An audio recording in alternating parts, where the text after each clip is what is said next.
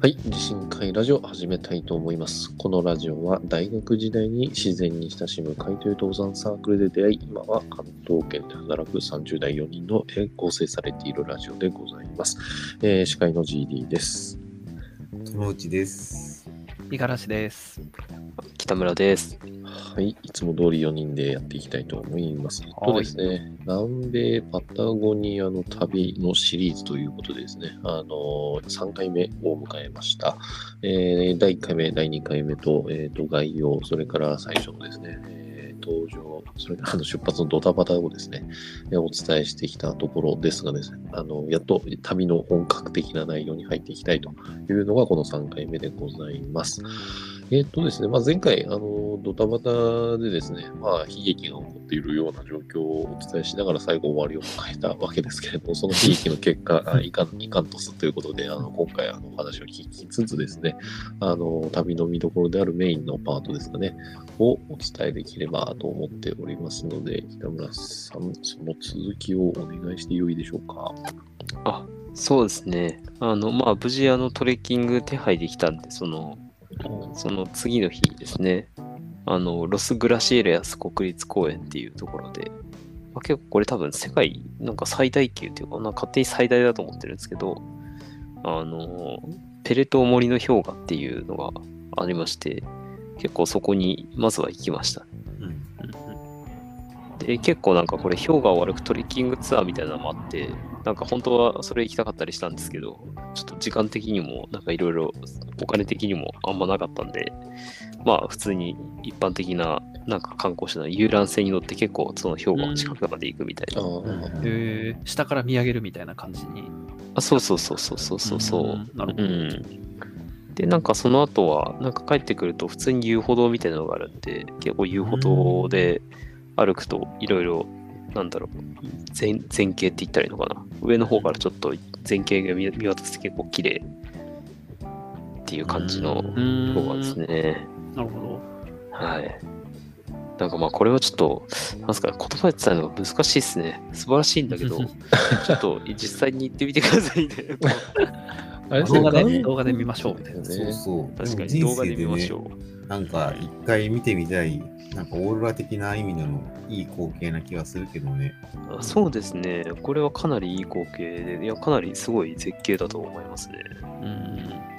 あれですよね、観光地としては整備されてるし、まあ、このエリアに行けばおそらくあの観光客として、まあ、振る舞いつつ行けるだろうというところで絶景スポットとしてごあそうね紹介。しますというそういう感じですかね。そん、でそんなは感じ、そんな感じですね。はい。まあ多分結構テレビでも取り上げられるレベルのあの観光エリアだと思うので、そうだね。先月か先々月かに、あのー不思議発見でやってたからね。ああそうそうそう、不思議発見でやってた。そうそう。おお、これかと思って見た。うん。なので、まあ、あの少し身近に感じられるぐらいかもしれませんけど。はい、なるほど。じゃあ、まあ、ここはじゃあ、あれですかね。なんかこう、とりあえず行くべきところはまず行ったというようなですね。達成感ですかね。パタゴニアの有名な観光地の一つに行きましたぐらいの、まあ、なるほどね。旅の位置づけとしては。ははいい、了解しました。で、まあ、あれですか？ここの この時点ではまだ3人ですかね。そうなんだよ。そうそうそう。そうなんですよ。で、そう、帰ってきたらなんかね、あの、その N 君がね、なんか宿にいたんですよ。あ、やっと合流。どこなんか、どうもなんか、そう、やっと、いや、まさかアルゼンチンで、アメリカで別れたアルゼンチンで合流できるとはちょっと思わなかったんですけど、これじゃあ N 君はいちょうど1日遅れできたって感じちょうど1日遅れで、そう、観光地を1個見る。あまあまそうだよね。あまあまあまあまあ。かわいそうにこれで、これで、これでよかった。もう、ロスはすごい、ほんと暇だったらしくて、なんか一人で、なんか、ビーチに佇んでいたっていうのがあ、、ビーチ行ってたな。うんなんか、観光とかしなかったかなと思ったんですけど、あロスで、まあ結構滞在してたんですか？そういうのはね。そうね、なんかもう、カマレットほとんど1日ぐらい、多分次の便、次の便まで、う、うんん。いたらしくて、ではもい。荷物がロストでなんか、あの遅れたんだよね、確かね。あ、そうそうそうそうそうそうそう。1日以内で一応出てきたんだ。それはよかあ、った、そうそうそうそう。あそうそう、それは確かに確かにね、うん荷物が無事あって言われてみたらよかったねって感じかもしれない。ね。一日遅れてもよかったよね。はいはいははそんで、これは、えっと、じゃあ、えっと、どこでしたっけ？ロスグラシアレスっていう場所が、地名としては、エル・カラファテでしたっけ？そうっすね。なんかちょっとこれも僕は場所って言われるとこなんだろう。地名って言われるとちょっとわからんですけど、まあ多分ここもエルから果てからまたバスでそれなりには多分移動してたはずなんで、まあちょっとここの地名は僕もすみません、わかんないですね。だから拠点、なんか大きな、えっと、ターミナルとしては、まあ、エル・カラファテがエエリアぐらいの印象を持ってますけど、そこで、じゃあ次になるわけですか？もう夜に帰ったら中村君っていうそういうレベルでは。あそうですね。もうその日はもうこれで終わりで、で、次の日にあの本格的になんかあの開始していく形なんですけど、トレッキングを。はいはいはいうん結構もう朝からそのエルからまでからそのエルチャンテンっていう結構このこれがもうとにかくフィッツロイのトレッキングのスタート位置なんですよ。はいはいだからその前やったネパールで行けばあれ名前忘れちゃったんですけどルクラ？あそうルクラに行くようなもんはいはいはいはいなんですあよね。そこがスタート地点の確か。そうこれはとにかくスタート地点。エルチャンテンが。はい。概要で話してたあれですよね。あの、なんだっけ。えーパタゴニアの、アウトドアメーカーのパタゴニアの話、あの、ロゴのところに、まさに来たっていう、そういう。あそうそうそうそうあそうそそのロゴまあそのロゴの山がフィッツロイフィッで、ツロイそのフィッツロイに行くためめの玄関口がエルチャンテン。エルチャンテンっていう形ですね。はいはい。でわかりましたわかりました。はい。大体それが L から果てから、まあ、バスで3時間ぐらいうんうん近いね結構近いね結構近い。そんなべらぼうに遠くはないですねう。んそこからだと。なんか結構、あの、なんか日本で言うと白馬みたいな本当雰囲気。ああ、白馬、白馬、白馬か。白馬ですね。ちな白馬ちなみにさ、パタゴニアショップはあるんですか？あ、これは確か、あれ？あったかな？いや、確かこ、エルチャンテンには、確かない。あ、ないんだ。パタゴニアあるゴニアは白馬にあんのに パタゴニアない。で、L、L から果てにも、あったかな？多分オフおあれ？オフィシャルショップはなくて、いや、なんかだ登山用品店なんて山山のようにあるんで、ああ。その中の一環多分パタゴニア使ってる感じだと思うんですよね。あああ、製品は多分、多分。うんうん。うーんなるほど。じゃあもうあれですか、そんなにこう、バスで、なんか苦労もなく、とりあえず着くことは着くと。あそうね、本当になんかそんな子にくっつくことで苦労はしない感じです、ね。ちなみにバスは何なの？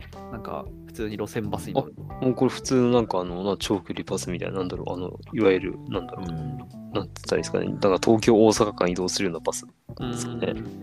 なんかバス予約予約とかも別に普通にネッあ、そう、トで普通、普通、うん、普通になんかあの、そのエルカラファテのトレッキングとかのやってるお店に行けば普通にバス予約できるんで、ああ、そういうお店。もうそれで、はい、はいサクッと、そんなにそこはまあ苦労はしないかな。うんうんうんうん。これ、どうなんですかね、バスは、あれですか、結構、山がちなところを抜けていくような感じの。あ、いや、全然全然全然、もうアルゼンチンとにかく大地がなんかただだだっ広い高原のみたいな感じなんで、そんな山がちのところで抜けるとかほん全くなくて、あ、そうなんだ。なんかでもさ、そう台本の写真見ても、なんかその、フィッツロイはバーってなってるけど、別にその周りが険しい感じはしないよね。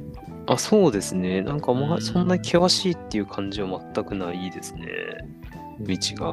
はい、フィッツロイ自体は多分鬼のように険しい、険しいというか、ただのクライミングスポットなんですけど、はいはい。じゃあ、あれですかね。まあ、気持ちは、あの、どんどん、あの、どあの近づくにつれて高まってきたと思いますけれども、そんな感じです。そんな感じでしたか。はい。エルチャンテンというか、まあ、フィッツロイの工程の全体像っていうのは、えっと、まあ、こここが、まあ、旅としてはかなりこう盛り上がりとしていうかメインのところになりなるんだろうなっていう話だったと思うんですけど、これ全体としては、ここでどどのぐらいの日数を消化するというか、あ、もう全体はこれ結構なんか日数的にはそんな大したことなくて、もう2泊3日ぐらいなんですよ。うん。はいはいはいはいはい。で、まあ、本当にルートって、これもね、あの、ネパールの時もそうなんで、エベレストトレッキングもそうなんですけど、正直ルートってかなりいろいろ取れるんですよねうんただ今回は結構まあそのい有名って言ったらいいのかないわゆるエルチャンテンからロストレスコっていう、そのフィッツロイの本当に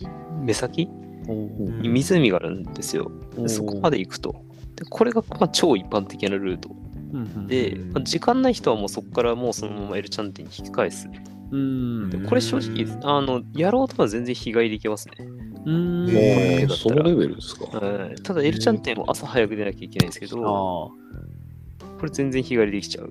うん。で、僕らはただそのロストレスコっていうところから、そのトーレコっていうところでセロトーレっていうのがあるんですよ。山？うんいや、これも山。山、山で、これ結構有名なんですよね。で、そのトーレコのとこに行って、またエルチャンテン地を帰ってくるっていう形で、なんかもうこう三角、三角のルート行ったような感じですかね。ああ、なるほど。エルチャンテンがフィッツロイ、そのフィッツロイ見たい、セロトーレってのを見て、エルチャンテンに戻るみたいな。できるってことか。あ、なんかそうですね、言っちゃえばそういう形ですね。なるほどはいはいはいこれって、ガイドとか頼むんですか、うん、あ、これはあんまりいらないですね。うーん。めちゃくちゃ整備されてるのと、道が迷うところが正直特にないんで。う、んあうん。気になったのはね、その辺、なんかそのトレッキングじゃあ2泊3日やりますって言って、なんかトレッキングツアーに申し込まなきゃそもそも行けないようなのか、いやもう別にその途中で泊まる宿さえなんか大丈夫だったら、うん。別に何の予約とかもなく、何の申請もなく行けるようなのか、なんかどういう感じなの、これは。あそういう意味で言うと本当に別にあのその国立公園なんて、そのはいはい国立公園入るためのお金さえ払っちゃえば別に何の問題もない。あ、そうなんだ。うんまあパーミッションはいるの？パーミッションというかそれが多分あの国立公園のなんていうんですか入山証みたいな感じうーん。いいね気軽で。よね。気軽に結構気入れていいね軽、かなり気軽。うん、で、ただまあ泊まる場所とかは全バッチリ決められてるんだけど、そう、その辺も次気になった。うん、そうやっぱ国立公園は多分日本でも多分同じような感じだと思うんですけど、うんうん。あんまりそんな変なところにテントとか張るわけにはやっぱいかないんで、ちゃんとそれはもう指定のキャンプサイトみたいなところにちゃんとあると。はいはいはい。あれちなみに今回これキャンプなの？あこれ全部天天泊で。あそうなんだー天泊だったんだ、こあれ。これ全部マジか天泊。それはいいなてっきりね、なんかね、あの、うん。ロッジ泊みたいなそうそうそうそう。そういう意味でいくと、ロッジはないっす。ああないんだそうなの？これはないっすね。しかないんだ。え、いいなもちろんそのエルチャンテンには全然ああるんですけど、初日はねそのそうその途中のなんだトレッキングしてる間にあるところがあるのかな、私がその一般的なそのルート上にはないっすね。へえ。天泊しかないみんなテントで来てるってことみんなテントっすね。あ、そうなんだ。いいじゃん。なんかすごいですね。人数的にそんないけるんかみたいな感じの海外でそういう感じなのあるんだ。なんか全然あるか、それあるかって感じだけど。うん話がいろいろ入っ飛んじゃうけど、え、そこにじゃあテントサイトにトイレとかもあるってこそうっすね。あれ？トイレどうしたっけ？さすがにでもあったと。さすがにあったはず。とはずトイレトイレはしなかったみたいな。トイレそれはさすがに。でも水はなくて、確か。ああ、へーそうかな浄水ない。あったのかなないですか？ただ、なんかあったとしても当然あの飲めないんで、直で。あまあそうでしょうね。まあ、全部あの持ってきましたね。水ああ。そっか。僕か。L、L チャンテンでで買う、とにかく買う。うーん。確かにトイレはちょっとなんか私の記憶が、ちょっとあの、後で写真見て思い出して、次回そこに触れることにします。泊で。まあどっかではしてますよね。2泊3日だったらね。してないってちょっとやばいからね。はいそうなんだ。じゃあ本当に、あれだね、ツアーの申し込みとかそういうさ、なんか煩雑なものもなく、ない。うん行こうとしたら行ける感じで。いけるいける。日本で全然山やってる人だったら別になんの、うん。なんもない。いや、行きやすくていいねって思ったけど、まあ、ここにたどり着くまでがすげえ大変だから、なんか結局大変だったけどがね、うん、たどり着くのは大変。待って待って、でもさ、え、山道具全部持ってったってことじゃ基本持ってきましたね。いや、それがそれも大変そだよね、れ結構大変ですよあ、それ結構大変ですね。で、なんかこれもその、全然レンタルできるんですようん。テンテントとか寝袋とか、うんやっぱそういうところたくさんああってレンタルできるとこ。ただ、これ欠欠点があって、まあ私が行ったとこはそうだったのかもしれないですけど、出てきたテントとか寝袋全部オートキャンプ用なんですよ。あああ、そそういうこと。うんだから外国の人とか、たまにその借りて歩いてる人見るんですけど、うん。なんかオーキャンプ用なんで、ザックとかには入らないというか、はあ。えーきつい。だから手で持って歩いてる人がいいんですよ。いや、それきついな。そうなんですよ。だから結局楽しめないこそう、ここれって、そう、我々も1名は寝袋、寝袋とか、こう、あの、借りたんですけど、うん他の3人は持ってったんですけど、1人だけ現地でレンタルしたんですけど、うんこれ、現日本から持ってった方が結果的に楽だったんじゃないかな。いや、この情報、今の情報、多分ね、本当にこれ行こうとした時に一番生きる情報な気がする。大 あそうそうそう。確かにそうかもしれない。その罠全然ハマりうるわ、なんか。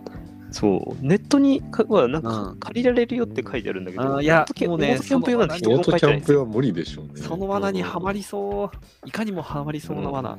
これはね、山やってる人だと絶対日本から持ってった方がいいですね。うん、ちょっと細かいけど、や嫌だね、うんそれね。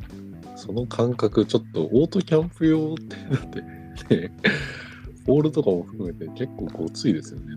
うん、そう。だから本当持ってった方がいい。やっぱり言うても1日5、6とかは全然歩いちゃうからい、やー、それは結構ストレス違うね。うん、それをオーキャン用のなんかよくわからんテント寝袋と食料と水担いではちょっとね、辛すぎるね。それは辛いですねう。ん。っていう感じですね。えじゃあさ、でも、食事は、もう、エルちゃん店でなんか、買ってく、あ、持そうってるってこと？あそうですね。で、基本はただ日本から結構やっぱ持ってきちゃいましたね。ああ、そっかそっか、アルファ米とか。うんそうですね。で、大晦日を向こうで過ごしたんで、あの、そばを持ってこうぜって言ったの、そば、カップ、カップ、カップそば持ってったりとか。へえなるほど、なるほど。うん結構ただあの、欠点はなんか野菜買ったんですけど、うん。向こうって肉文化なんで、あとなんか、うんまあさすがにやっぱあの、そ、そなんて言ったやつがね、あの、やっぱ、ああいうアルゼンチンのその鉱山地帯で野菜が育ちにくいのか、野菜が鬼のようにしょぼかったですね。うーん。しょぼいってどういうこと？あちっちゃい、あ人参とかもなんか、なんかすごい細くて、日本のスーパーじゃ絶対こんな売ってねえよみたいな人参があるんですよ。えーあ、でもね、なんとなくね、概要が分かった。イメージが結構できたなくちゃいけないですね、これ。っていう感じですかね。思ったよりいろいろ本当に日本から持ってく系なんだな。ああ、個人的には持ってった方がいろいろ楽だなって思いましたね。うん。なるほど。ただ、行動食とかはさすがにめんどくさいんで、もう現地でいろいろ、うん僕、所詮お菓子なんで、まうんあ、買えばいいかなとは思いましたけど。はいはい。なんか我々がざっくばらんに聞いちゃったけど、ちょっと一応、あの、そう用意してもらったストーリーを話してもらうか。いや、でも大体ね、今の いや、ででも大体話した。話した。はい。まあ、あと、はい。一番やっぱり重要な持ち物の準備は、まあ、価値観のギャップかなりありそうだなっていう感じですね。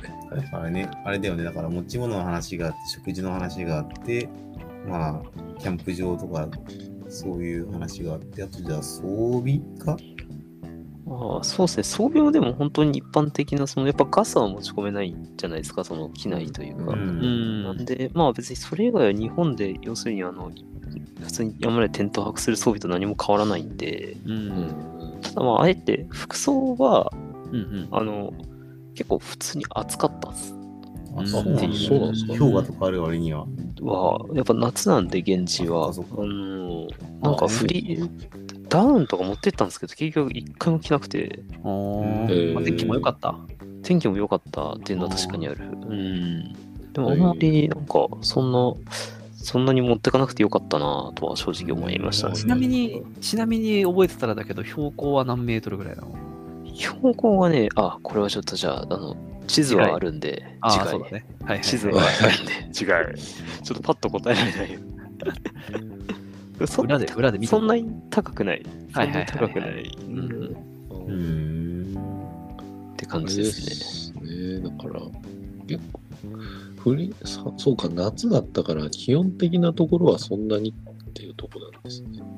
あそうそうそうそう、時期的な問題があるのそうですよと、ねああとね、ただこれはその、後で言う言おうかなと思ったん。ですけど、我々運が良かったんですよ、けかなり、多分。うーん。あのーこの不思議発見でもやったんですけど、うんうん。パタゴニアって風の街って言われてるぐらいで、風の土地かな？風の町か忘れちゃったんですけど、めちゃくちゃ風強いんですよ。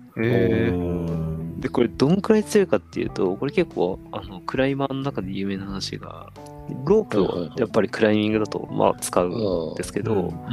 ロープ垂らすと、あの、ロープ巻き上がって自分のところまで戻ってくるっていう一話、一話があるんですよ。へーいや、めちゃくちゃ本当に風強いんですけど、へー僕らそんな風強い日ってなかったんですよ。へーめちゃめちゃとにかく天気良くて、で、それは結構効いたかなって思いますね。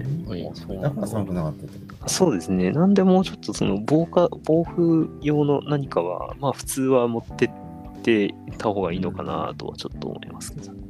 うんはい。そういう意味では、今ね、あ、ごめんごめん。あ、どうぞどうぞ。エルチャンテンの標高見たら400メートルって書いてる。低いな。低いな。あ低いよね。あ、そうか、全然高くないから。そんなに多分マックスでもそうか1000いったのかなってぐらいか。そうか、それぐらいの標高感なんだね。そうん。1000はいったかなちょっと地図見ないとわかわかんないですけど。はいはいはい。そんくらいのイメージなんで。あだから標高気にしないわ、確かにこの標高なら。ああ、そうそうそううん。気にしない。全然寒くはない。ただ風が、うん、風の面では運が良かったっていう感じはいはいはい。ですね。なるほど。なるほど。これあれですかね、なんかあの、勝手な、本当に、あの、ヒマラヤ編から、あの、移り変わってこっちに来てるわけです。ヒマラヤ編もあっての上でこっちのパタゴニア編もやってるわけですけれども、あの時は結構その、なんていうんですかね、入り口でもうあの、フリース買おうとか買えるよみたいな、そういうあノリがありましたけど、ここら辺ってどうどういう感じなんですかね、街の雰囲気としては。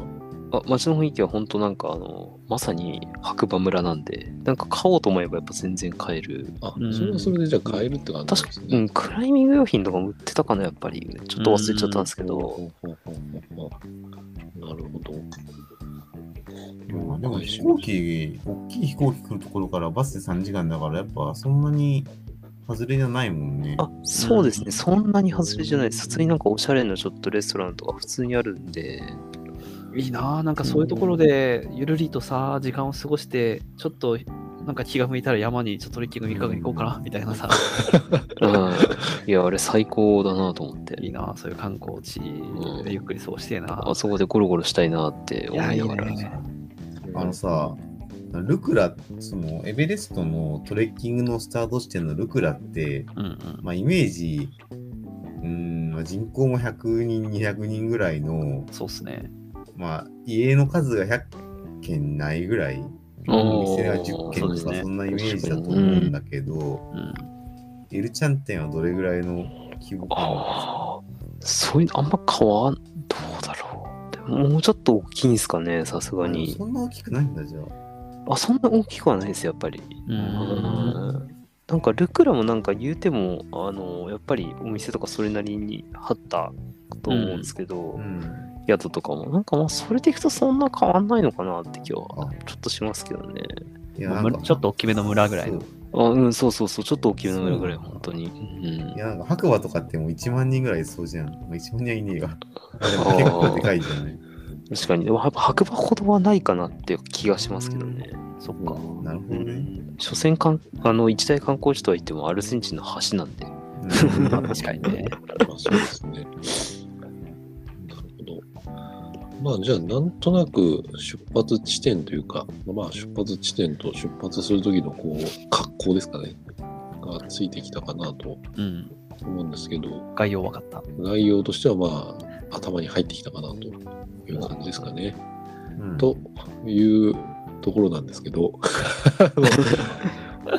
もうちょっといけるかなって思ったんですけど、厳しそうですかね。この日は終わりっていうところまで、このはい。うん。最初の歩いてるところちょっと行きますか。あじゃあ軽くいきますか。ちょっとこれ、じゃあそこはまず入っていきましょうかね。うん。そうですね。まあそんな確かに初日あんまり話すことないんですけど、うんうんうん。あ、でもこれちょちょっとこれ、ごめん、これ話長くなっちゃうと申し訳ないですけど、あ僕ね、やっぱクライミングやってるんで、うん。あの、クライミングのシューズとチョーク持ってったんですよ、滑り止め。おーね。はいはいはいはい見に行くしね。あそうなんですよ。これ、り理由が、その、うん横山勝隆さんってか超超有名なそのクライマーがいるんですけど、おその人曰く、まあ、その人やっぱパタゴニアとか何回も行ってるんですけど、うんボルダリングできるエリアが個あるよみたいな。書いてあったうんんですよ、確か。はいはいはいはい。おちょっと楽しみで、パタゴニアでちょちょっとでもいいからクライミングしたいみたいな。なるほど。そしたら、全然なかったですね。いや、あと何その道が、道すがらにいい岩がゴロゴロしてるよって書いてあったってこと？そうそうそう。なんかもうやりたい放題みたいなこと書いてあったんですけど、多分ちょっとルートとか違うんでしょうね。ああ、まあまあまあまあ。うん、確かにあったんですけど、ちょっと僕が触れるグレグレードっていうか難しさじゃない いうのがちょっとあのちょっとこれちょっとどうしても話したかったんですけどど。。なるほど。まあ、あれですね。もう、あの魂がこう、なんか揺さぶられる岩はあったが、そう。そすごいいい岩はあったんですけどね。ちょっとはなかなかできないと。できなかった。無駄になりました。はい。まあじゃあまあそうですね。あの皆さんあの参考にまでということで、参考にする人いるどうかわかんないですけど、そうですね参考にしてください。はい、あのもしかしたら持ってた装備は無駄になるかもしれませんかもしれない。なるほど。まあ、じゃあ、あれですかね、横目にそういった岩を横目にもうスタート地点から見ながら歩きが、歩みを進めていく感じですかね。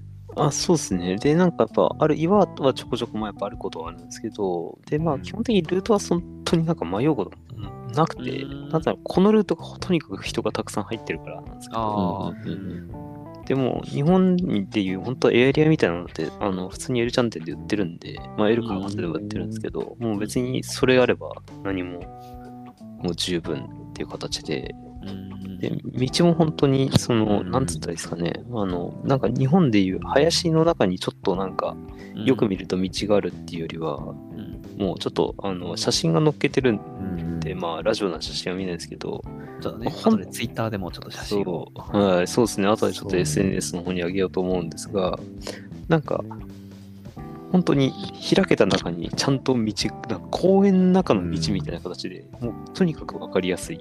いいね。なんかあれだね、車山とかはもうそんなレベルの。あ、そうですね。確かに車山とか分かりやすいですね。そういうレベルですね。日本で言うと。なるほど。はい。で、なんかまあ、本当初日3時間ぐらいですかね。やっぱあの、朝、あの移動とかもあったんで、うからホテルからそんなに長くなくて、で、ポインセノットっていうまあキャンプ地があるんで、まあちょっと本当にここで泊まるっていう、うん本当になんかまあ初日はさっと歩いただけって感じですね。うんうんまあずっとフィッツロイがしっかり見えてて、なんかすごい気分いやそれはいいな気分、気分が良かった。うんすごいですね、いいなこの景色もね。うんそう、キャンプ地からフィッツルがバッチリ見えるんだね。いいね。あフィキャンプ地からね、ちょっとね、見影になっちゃってる。あキャンプ地じゃないんだ歩いてる途中はね、あ基本的にずずっと見えてた感じだったかな。えうんー、いや、いいね。なるほど。結構1日目、ほんとなんかまあさっとそんな感じですかね。うんはいはいはいわかりました。ありがとうございます。そしたら、じゃあ、この辺りにしておきましょうか。今回の分ということで、とりあえず、まあ、全体像、全体像というか、まあ、メインに、えっ、と、フィッツロイに向けた全体像としては、まあ、装備類の、まあ、あの、なんていうんですかね、あの、機体と、あの、実実情というところを、まず教えていただいたところですけれども、まあ、あの、まず、始め、えーと、1日目ですかね、始まったところは、まあ、肩慣らしですかね、というところなので、次回以降に、まあ、メインの綺麗なところあり、ななりというところを、まあ、語っていただくことになるかな。思います。じゃあ、時間もそろそろですかね。あの、じゃあ、あの、南米パタゴニア編のダンス第3回目、えー終わりたいと思います。皆様お付き合いいただきありがとうございました。えー次回も、えーパタゴニア編、あの、メインになりますので、あのぜひお楽しみにしていただければというふうに思います。えーお付き合いいただきありがとうございます。今日はこの辺で失礼いたします。さようなら。ありがとうございましたありがとうございました。